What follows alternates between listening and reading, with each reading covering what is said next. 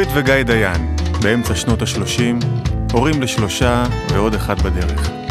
דורית למדה אגרונומיה, אבל עוסקת ברפלוקסולוגיה ונגרות. גיא למד אדריכלות, אבל עוסק בחינוך וחוואות.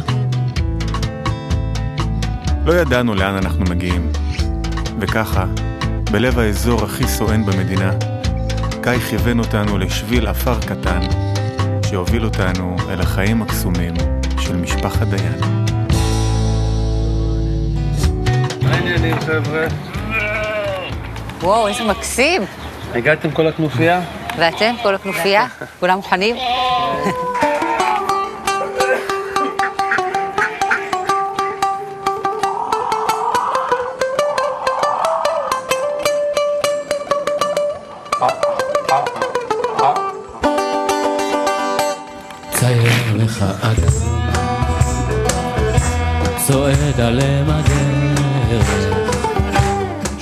אז אני גדלתי פה, לא רחוק.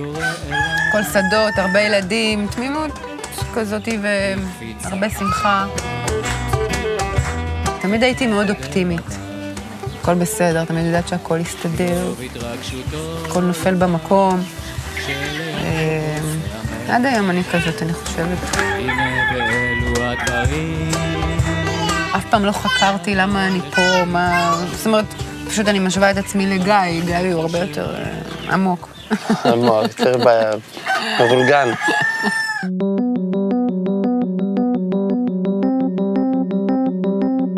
אתה היית בן אדם שמח, קליל? בדיוק ההפך, משמח וקליל. גם, כבד, מסובך מאוד. גם בתור ילד? הוא, הוא קצת השתחרר עם השנים, אבל הוא כזה, כן. כן, הוא לא, נהיה קצת בתור, יותר... אה, בתור ילד, כן. כל הילדות שלי, מה זה ילדות? ילדות אצלי זה מכיתה ז', עד כיתה ו' הייתי ילד, כיתה ז' התהפכתי 180 מעלות, כאילו גיליתי שיש עולם בכיתה ז'. גיליתי שיש עולם, ומהר מאוד גיליתי שהעולם הזה הוא רע, הוא לא הוגן לחלוטין. שיש הבדלים בין אנשים. הבדלים, לא הבדלים ביניהם, אלא הבדלים בזכויות שלהם, במה שמותר להם לעשות. הייתי שקוע כל כולי בלנסות להבין אה, בכל הבלאגן המטורף הזה, מה התפקיד שלי. למה אני פה? למה באתי לפה?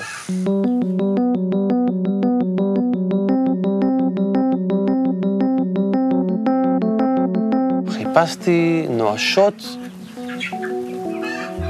למלא את הבור שנחפר בי, זה היה באר ענקית, תהום בלי גבולות, שכל יום היא גדלה, כל יום רק נוספו לזה עוד דברים, אם זה מערכת החינוך, אם זה אה, אה, החברה, אה, כל מה שהייתי שומע בחדשות, כל דבר רק התווסף והוציא עוד חול ועוד חול והעמיק את הבאר הזאת יותר ויותר.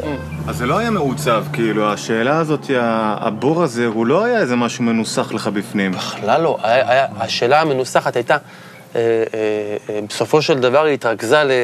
אני פה, למה? למה? למה? למה? למה שאני אהיה פה? ועם כל הסבל הזה, למה אני צריך להישאר פה? פשוט גיליתי ש... ש...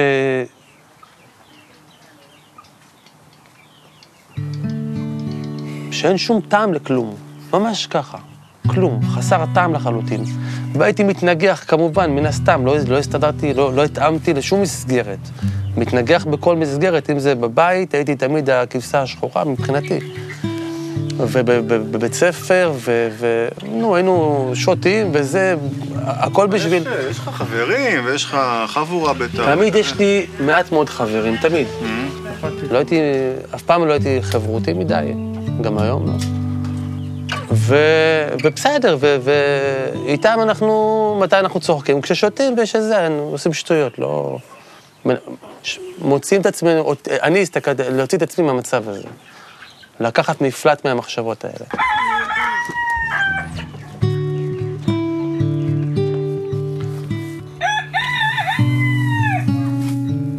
גדלתי בכפר, בכפר סבא.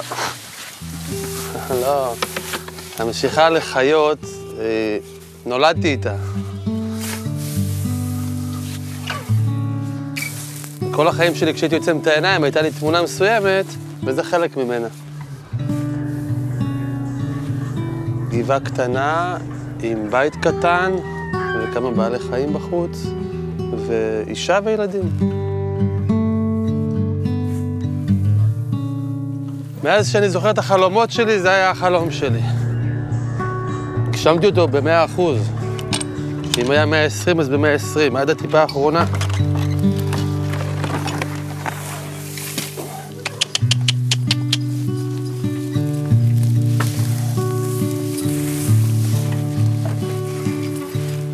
אין עוד מה להגשים בחלום הזה. היום חלומות שונים לגמרי, זה לא... זה בהגשמה. חלומות היום בהגשמה. גם את זה נגשים, אני לא יודע מה יהיה אחר כך, אבל זה ייקח קצת יותר זמן מגבעה עם כמה חיות. אתה בעל משק. כן, משק קטן, אבל... אה, משכון. זה, זה מספיק לי. מהבחינה הזאת אני לא צריך יותר. צועד על אם הדרך אה, במשפחה אני, אנחנו אה, חמישה ילדים, אני הבכורה, אחריי ארבעה בנים. שהשניים הקטנים נולדו כשאני הייתי בת 15-16, ככה שממש אה, אה, הייתי כמו אימא קטנה. עד היום. כבר אימא גדולה. כן. סכין. אמא, לוקחת את זה אותי. תמיד, אימא שלי גם כשהייתי קטנה היא טיפלה בילדים. תמיד, תמיד הייתה לי את הגישה לזה, אז אני אומרת, טבעי לי היה... להמשיך לאימהות. להמש... כן, בדיוק. עם הילדים שלי וזה, זה לא היה דברים, את יודעת, ידעתי איך לגשת, ידעתי איך לקלח, ידעתי איך לזה, ידעתי... אף אחד לא היה צריך ללמד אותי שום דבר בקטע הזה. מעבר אבל ל- לגידול של האחים שלך, הקטע הזה של האימהות אצלה זה טבע, היא לא צריכה ללמוד להיות אימא מאף אחד, גם לא מהניסיון שהיה לך. אני חושבת שטכני היא פשוט. בטבע של המילה אימא, א', מ', א', כתבו את זה על דורית, אין משהו. היא אימא, זה מה שהיא. היא כולה. ההחלטות שהיא תעשה זה תמיד ההחלטה הנכונה. הטונים שהיא תדבר, כל הדרך חשיבה שלה, אין משהו שהוא לא... שהוא סוטה מה, מהאימהות הזאת, ככה אני רואה אותה. כי מה יש באימא שעוש- שהוא כל כך אימהי בהתנהגות שלה? אם זה, תקרא לזה או הקשבה פנימית, או תחושה, אה, אבל אה, היא חשה את הצורך של האחר פשוט, של הילדים שלה. תינוק, בן שבוע, שבועיים, שלושה. היא יודעת מה הוא רוצה בדיוק. תמיד היא ידעה עם הבנות שהן תינוקות, את יודעת, איך את יודעת אם זה גזים, אם זה רעב, אם זה... היא תמיד הייתה יודעת בצורה הכי טבעית ופשוטה, כאילו היא כתבה מדריך, מדריך איך להיות אימא, כאילו היא, היא כתבה את זה. אז זה ברור, הכל, הכל מאוד ברור לה. אתה ראית את האימא שבאה עוד לפני שהיו לכם ילדים? זה הסיבה שהתחתנתי איתה. תודה רבה.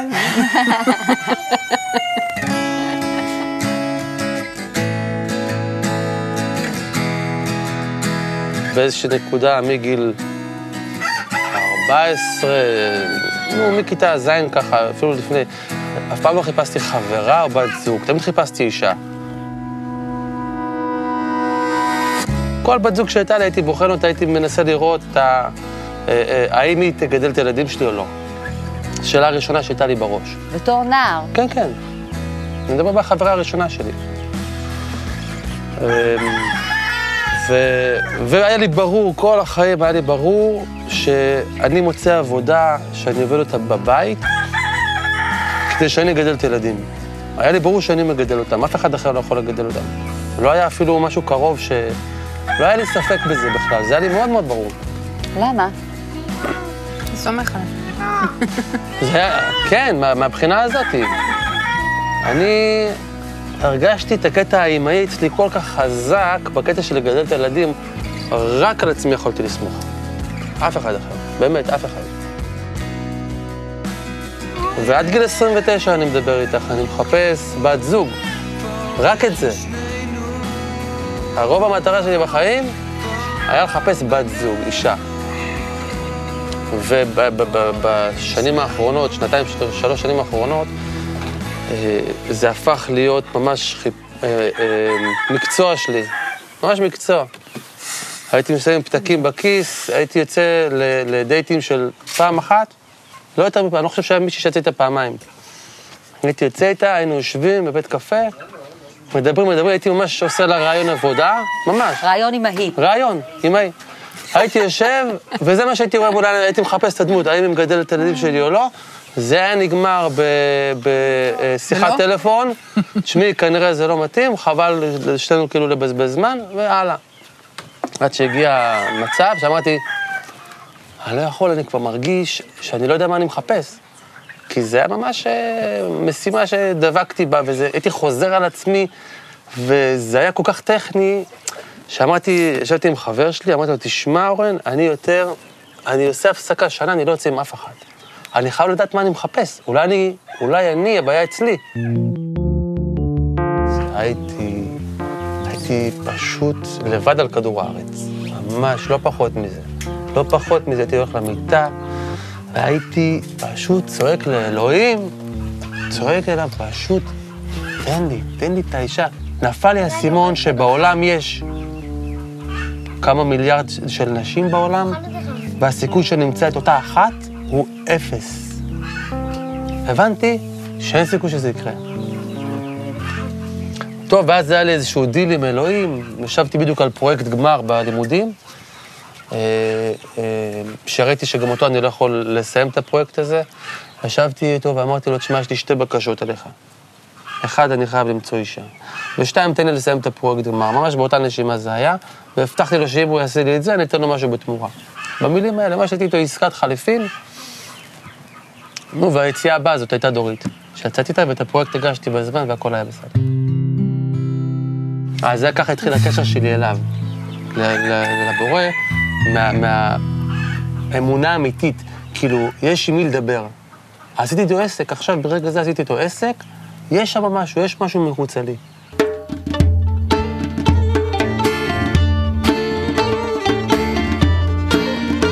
כדי שנאכיל אותם, זה השעה שלהם, כן, כן, הן ממש רוצות לאכול. רק לפני הכניסה צריכים להשבית את התיש הזה.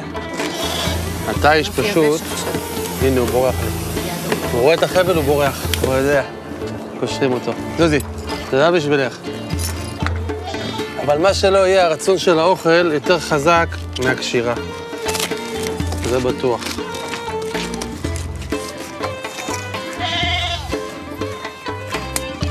אפשר להיכנס בבטחה. ואז נילי, אחותי הגדולה, באה אליי עם טלפון, אמרתי, תשמע, פגשתי מישהי, אתה חייב שהיא תפואה עליך, היא בול עליך, אני חשבתי שיש לה חבר או שהיה לה, אבל דיברתי איתה, היא, היא פנויה, אתה חייב להתקשר. לא התקשרתי אליה. היא אומרת לי, מה, לא התקשרת אליה? מה, אתה גנוב? תתקשר אליה עכשיו, בטח אין לה מה לעשות, שישי וזה, תתקשר, תתקשר. ישבה לי פה. אמרתי לה, בסדר, נתקשר. עכשיו, כשהייתי מתקשר למישהי, היו שתי שאלות שהייתי שואל אותה בהתחלה.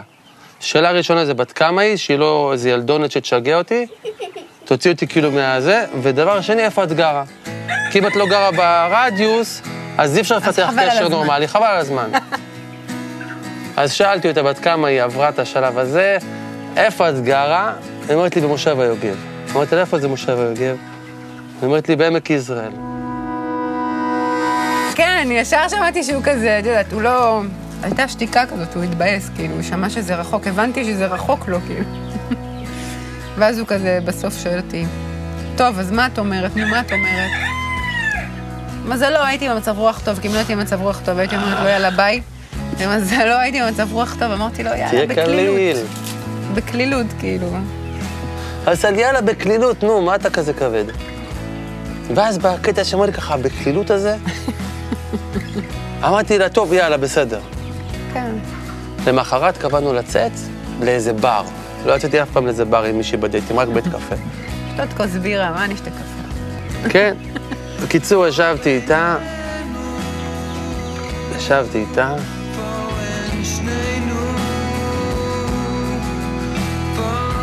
והלכתי הייתי חוזר אחרי כל דייט, הייתי חוזר לחבר שלי, אז הוא אומר לי, נו, מה הבעיה הפעם? אמרתי לו, עזוב, שתוק. כאילו, אל תדבר.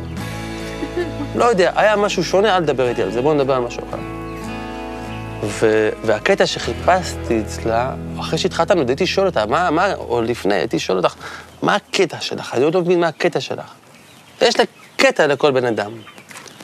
ולא הבנתי מה הקטע שלה. היה לה כזה שמחת חיים וקלילות כזאת וזה. אמרת לי, אין לי שום קטע. אני יודע שהיא מחביאה את זה יותר טוב. עד שהבנתי שאין לה קטע, כאילו. היא פשוט היא, זה הקטע שלה. היא פשוט היא. היא דורית, זה אני. זאת החבילה, אתה רוצה כך, לא, לא. ומה יש בחבילה הזאת? בדיוק את החלק השני שלי, בדיוק מה שחסר לי. אם הייתי, אם נפגשתי עם כל כך הרבה בחורות, אם הייתי, אולי היו מתאימות לי פי אלף, אני לא יודע, סתם אני אומר, אבל מרוב כל הקטעים שלהם, אתה לא יודע מי הבן אדם בכלל, אני לא יודע מי ישבתי. גם את עצמי לא הכרתי, האמת. כי אני, הקטע שלי היה יותר גדול משל כולם. כאילו, אני, עד שהצלחתי להוריד ממני את השכבות לידה, כאילו, היא כמו מכונת שיוף ענקית כזאת, אתה עומד לידה ואתה משפשף שכבות, מוריד, מוריד, מוריד. עד שהיה לי אומץ, מה שנקרא, להיות, אוקיי, אני, זה אני. הרבה שנים של, אה, של בשתי על עצמי, תחפושות. אהבה, אה, אה. למדתי שאין הבדל בין הנותן למקבל. וטוב, מפה לשם אנחנו, בפגישה השנייה היא כבר שאלה אותי מתי מתחתנים, ותוך ארבעה וחצי חודשים כבר התחתנו. כבר נגמרה החתונה כאילו. ואם את שואלת אותי למה, כאילו, הלמה זה ברור היה לי, איך שישבתי איתה בערב הראשון, היה ברור לי שהיא מגדלת את הילדים שלנו. שאין לי בכלל זכות, כאילו איבדתי את הזכות הזאת בשנייה. היא התנדפה לי באוויר. הכל היה בידיים שלה. לא יכולתי לראות את עצמי מגדל את הילדים לידה. ממש תחושה כזאת, זה היה לי ברור מאוד. ומה היה בגיא, יצליח. אמרת, אוקיי, אני ישר על מהר. הראשונה, קלטתי, אמרתי, זה גבר, זה מה שחיפשתי. איך שהוא דיבר, הסתכלתי עליו, ממש, הוא רק הגיע, בפגישה העיוורת. איך שהוא דיבר, איך שהסתכלתי עליו, אמרתי, זה גבר, חבל על הזמן. זהו. לא איזה ילד יפה, ולא מישהו שמתעסק ב... את יודעת, בש... בשטויות, ב... יודעת, מישהו שיש לו דרך ארץ, ו... ו... גבר בשבילי פשוט. והוא היה. מיד, מיד ראיתי את זה. שיש נשמה שמתאימה לי ביקום. ואז ממש, באותה נשימה, באותה כן, נשימה של כשהכרנו, דורית, הכל כאילו, טק, טק. הכל בטיל, זרם, עברנו למושב. הכל כזה נפל במקום.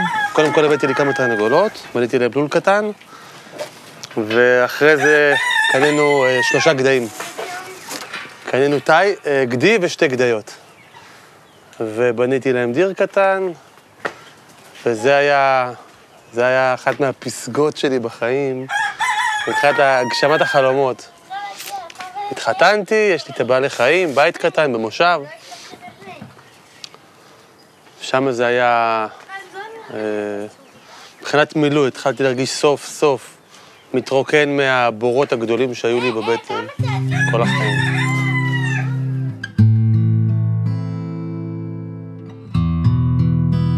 הוא, הוא ישב בבית ובנה לול, והבאנו עיזים, נכון. כבר והיה לנו ליוגב. בית קטן, כן, כבר שמה, איך כבר שהכרנו. שמה הייתי יושב על כיסא, הייתי מסתכל על התרנגולות ועל העיזים, על הגדיים. הייתי מסתכל, והייתי מתמלא, מתמלא, מתמלא, מתמלא. זאת אומרת, זה היה בשבילי כמו תינוק ש... שלא יודע, מקבל את הדבר שהכי הכי חסר לו. פשוט מתמלא. וכשעברנו, כשעברנו אה, אה, לפרי גן, אז אוריה נולדה, וזה כבר היה משפחה. וזהו, שם הייתי בטופ של הטופ של השיא שלי בחיים. אני טיפסתי על הפסגה הכי גדולה שהייתה לי אי פעם בחיים. בתוך הטופ הזה שהחלום, בדיוק כמו שהיית חולם אותו, הוא התגשם. אה, הרגשת שזהו, יש תשובה ללמה אני כאן, אני מלא, אני יכול לא חשבתי לא. על זה. לא חשבתי על זה, זה נעלם לי. זה לא, נעלם, אבל- בשלב מסוים זה נעלם לי. לא, אבל אז, אז שמה בדיוק ואז התחלת עם התעורר, ה... בדיוק.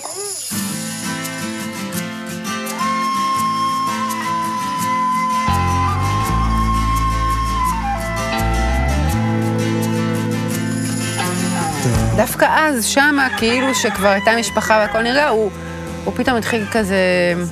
רוצה לשמור, התחיל להניח תפילין, היה מעצבן אותי איך שהוא מניח תפילין, יואו, לא הייתי יכולה לשמוע אותו. אה, קורא, כאילו, בקול רם, אתה יודע, ואני הייתי אומרת לו, לא ככה קוראים את זה, היה קורא כל מילה, ו... לעיתים- ואני, זה היה מעצבן אותי לשמוע את זה. יואו, הייתי נגנבת. התחילה להיפתח התהום ה... זאת אומרת, תהום כל כך גדולה, שום דבר לא התחיל לסתום אותה בכלל. גם חרדיות אה, אה, הייתה על הכיוון, ו- ו- וחשבתי ששם אני אמצא את זה. כל הזמן חיפשתי את האנשים המאושרים. מי לעזאזל מאושר? מי יודע מה הוא עושה פה?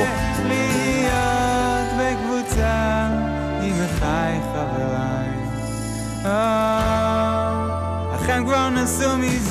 עכשיו, ברקע מאחורה בעצם אימא של גיא כל הזמן למדה קבלה. ו... וכל פעם שהיינו נפגשים הייתה מדברת איתנו על זה. אוקיי, ואנחנו מקשיבים, בסדר, בסדר. גיא היה מתווכח איתה כל הזמן, כל מיני דברים, ואני מהצד מקשיבה, בסדר. הייתי מתווכח איתה, מה זה ויכוחים על הקבלה? הייתי אומר לה, את לומדת קבלה. אם אבא שלך, זיכרונו לברכה, סבא, היה יודע מה את עושה, הוא היה מתהפך בקבר. וויכוחים, חבל לך על הזמן. והיא, כן חמודה. והיא ישבה לי פה, במיוחד שהיא ראתה את כל החזרה בתשובה, היא ידעה בדיוק כן. לאיזה כיוון אני הולך. והיא אמרה לי, תלך לשיעור, פעם אחת, תלך. ואז גם אחותי הקטנה, שלי, גם כן נכנסה לדרך. היא גם כן אמרה לי, גיא, אתה חייב ללכת, זה חבר'ה אחרים, אתה לא יודע מה זה. ואני אמרתי לאמא שלי, תשמעי, פעם אחת שבאנו לשישי שבת, למרכז, אמרתי לה, אני אבוא לשיעור אחד, רק בשביל שתרדי ממני. פשוט ככה. ולמה אנטי לקבלה. שאימא ואחותך שלי... קבלה? מה זה קבלה? קבלה לומדים אחרי, איך אומרים, ש"ס, פוסקים, לא יודע איך אומרים את הדברים האלה. אחרי שנכנסת לפרדס, פשט, רמז, דרש, סוד. לומדים את זה יחידי סגולה, לומדים את זה במערה, מה... מה זה נשים לומדות קבלה? פשוט כת, זה היה נראה לי כמו כת. ואימא שלי עקשנית, עקשנית, יודעת להתעקש, ואני כל החיים שלי נלחם איתה בעקשנות, והיא תמיד צודקת, כמו דורית. כמה שאני נלחם איתם, תמיד הן צודקות בסוף. הלכתי לשיעור, אני יושב על הכיסא, מתחיל השיעור, טוב, אני לא מבין כלום כמובן מה שאומרים. אה, זה קלישאה כבר שאני לא יכול להגיד אותה, אבל... וואלה, הבן אדם מדבר עליי, על הנקודות שחיפשתי כל החיים שלי. לא הצלחתי אפילו לקרוא להם בשמות, או לזהות אותם, או להתקרב אליהם. הבורות הכי עמוקים שהיו לי, הוא עושה כמה קשקושים על הלוח, אני רואה, וואי, זה עליי. ואני רואה, וזה זה מה שחיפשתי כל החיים. פשוט, אני לא יודע איך להסביר את זה. השאלות שטחנו אותי, של המשמעות שלי בעולם, פק, פק, פק, פק, ככה, כמו פאזל מול העיניים שלי. אני רואה שם כאילו, אמרתי, את זה אני רוצה. את ההרגשה הזאת, אני לא זז מפה, אני לא יכול לזוז מפה. זה היה פשוט, פשוט, לא, לא בלתי ניתן לתאר את זה במילים. נו, אני אומר לכם, מגיל 13, אני אומר לך, אני מחפש, חופר, חופר, חופר. חופר בגוף שלי פיזית גם, ממש, חפרתי לחפש מה אני עושה פה. ובשעה אחת אני יושב, והכל מסתדר לי. הכל, הכל בצורה מושלמת ונעימה ונינוחה. נגמרה ההרצאה, אני שמתי, ישבתי ככה, לא יכלתי, לא יכלתי לזוז, כולם קמו מהכיסאות, אני פשוט לא יכלתי לקום מהכיסא. אני לא אשכח את ההרגשה הזאתי, את התמונה הזאתי, שאחר כך כולם התפזרו, אני נשארתי שם, נשארתי בחדר. ואני מסתכל על כמה חבר'ה, כאילו, שלמדו, תלמידים ותיקים. אני מסתכל עליהם, עומדים, מדברים בפינה, זה היה נראה לי כמו סרט, כאילו אני מחוץ למציאות הזאתי. יצאתי משם, לא, הלכתי. לדבר איתם, עם החבר, והייתי חייב לשבת לידם, להרגיש טיפה את, ה, את, ה- את ה, מה שהיה סביבם. אז דיברתי איתם, לא זוכר מה דיברתי איתם. הרגשתי כולי בתוך רחם חמה כזאתי.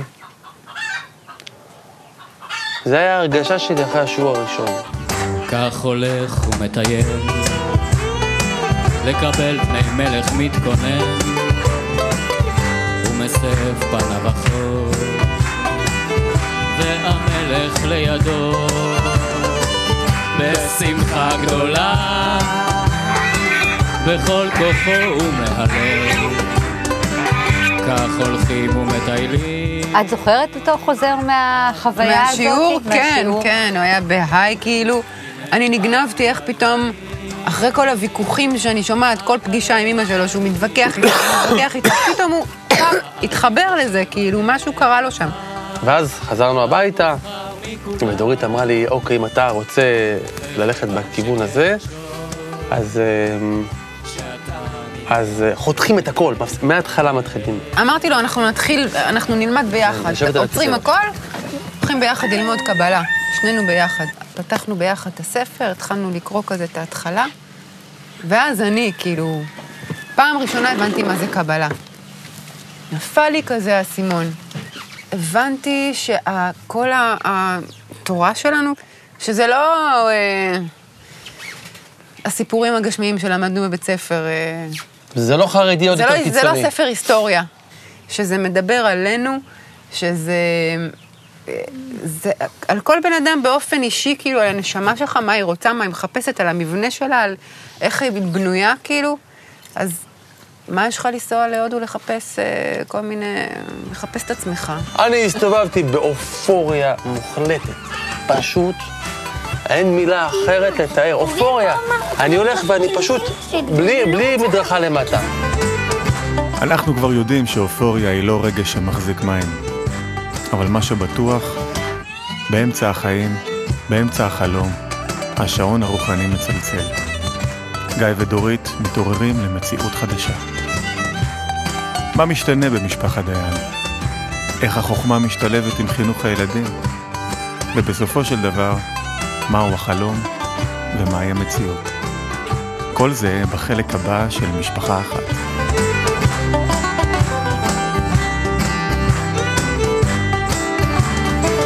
הנה באלו הדברים, אגלה לך ליבי, ואני חושב עליך, המובחר מכולם. וכיוון שכן השור שאתה